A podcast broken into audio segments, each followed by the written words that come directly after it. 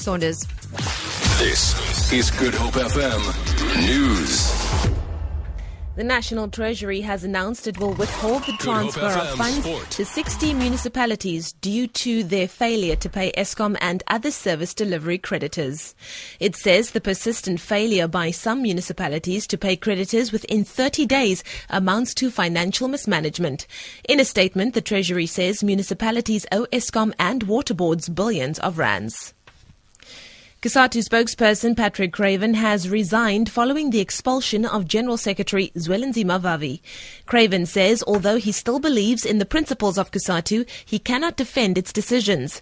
Vavi was axed on Monday over what COSATU said were continued boycotts of top-level meetings. Vavi today addressed a media conference and said that the country's political elite appear determined to destroy democratic institutions in their pursuit of wealth and power. Civil rights organization AfriForum has appealed to Cricket South Africa CEO Haroon Lorgat to undergo a lie detector test over his alleged interference in the composition of the Proteas team during the recent World Cup. The, this follows Lorgat's denial that he laid down race prescriptions for the semi-final against New Zealand. According to CEO of AfriForum, Kallie Kriel, it can clearly be concluded that the performance of players was not the only criteria.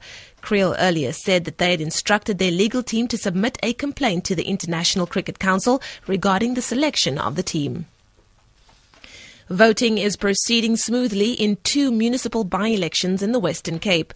Ward 72 in Retreat and Ward 7 in the Witzenberg municipality at Ceres are being contested. IEC electoral officer Courtney Sampson says counting will begin once the polls close at 9 this evening.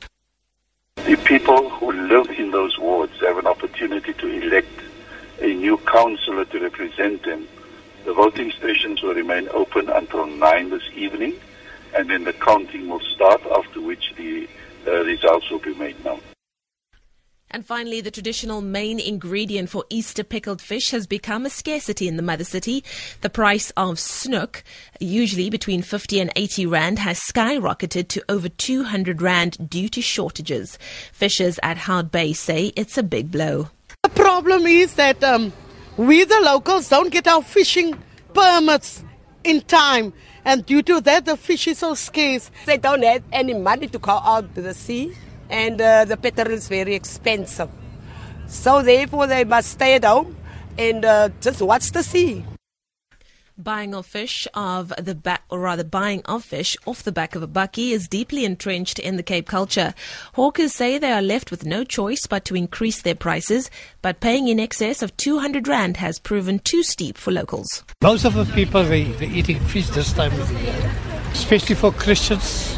For them, it's a sort of a, a must. The fish is expensive because the skippers only brings in 30, 40 on the boat. I saw that it was expensive. I cannot afford it with the money I have 250 to 280 rand. So I gave up because I don't have the money for it. For Good Hope FM News, I'm Leanne Williams. Thanks, Lee. What's happening in the sport?